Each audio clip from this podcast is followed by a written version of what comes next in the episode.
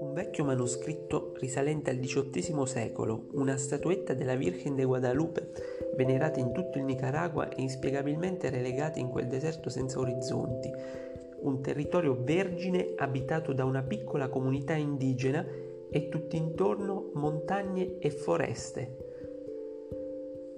Con queste premesse eravamo giunti a Mozonte, desolato pueblo indigeno al confine con l'Honduras, custode di una storia affascinante e soprattutto densa di segreti. Eravamo giunti a Mozonte per caso, solo perché quel nome così curioso ed imponente, ci ronzò nell'orecchio mentre passeggiavamo per le stadine desolate e polverose di Ocotal, ultima città del Nicaragua e inevitabile premessa alla frontiera con l'Honduras. Nella snervante attesa di passare all'altro lato e di mettere piede nell'undicesimo paese del nostro lungo viaggio attraverso tutta l'America Latina, passeggiavamo senza senso per la città, aspettando solo che la domenica finisse arrivassi il lunedì e finalmente aprissero gli uffici di frontiera, insofferenti al, callo, al caldo torrido e provati dai lunghi spostamenti nei territori del nord, cercavamo solo di non perdere la lucidità. Il nostro Nicaragua era ai titoli di coda, a quanto pare, però mancava un ultimo tassello, il pueblo di Mozonte.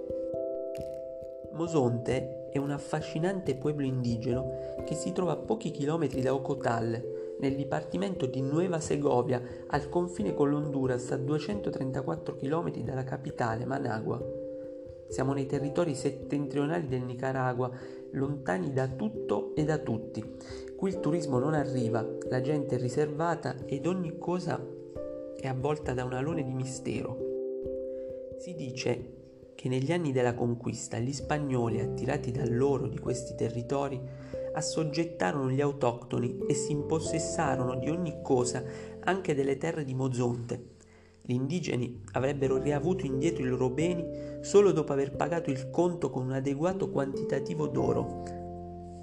Ci riuscirono e quegli atti furono registrati in un prezioso manoscritto e il titolo reale oggi conservato nelle stanze del palazzo comunale, che ci parla di una storia di resistenza che sollecita l'orgoglio di un popolo da sempre in simbiosi con questi territori. Oggi la gente di Mozonte è l'unica sovrana di questi luoghi tanto belli quanto ardui. Le complesse condizioni climatiche dovute all'aridità e alle forti escursioni termiche non hanno infatti mai fermato la popolazione di Mozonte che resiste imperterrita nonostante le avversità, con un nucleo compatto di circa 4500 abitanti.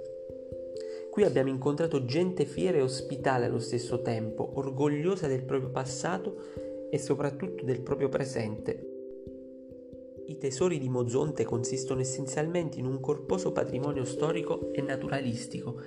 Il paesino, quasi sempre desolato, racchiude in sé un passato coloniale importante. Gli imponenti edifici coloniali ne sono una prova, su tutti la chiesa dedicata a Nuestra Signora de Guadalupe, che svetta sulla sommità di una collina sempre ventilata, la Loma, come una clamorosa cattedrale nel deserto.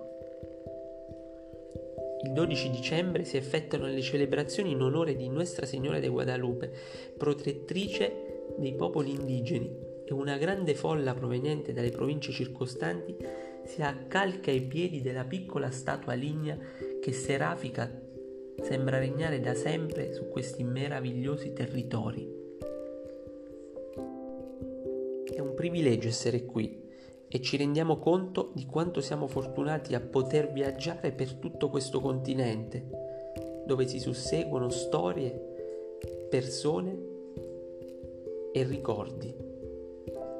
Potete continuare a scoprire il nostro viaggio e a seguirlo sul sito www.vitaminaproject.com.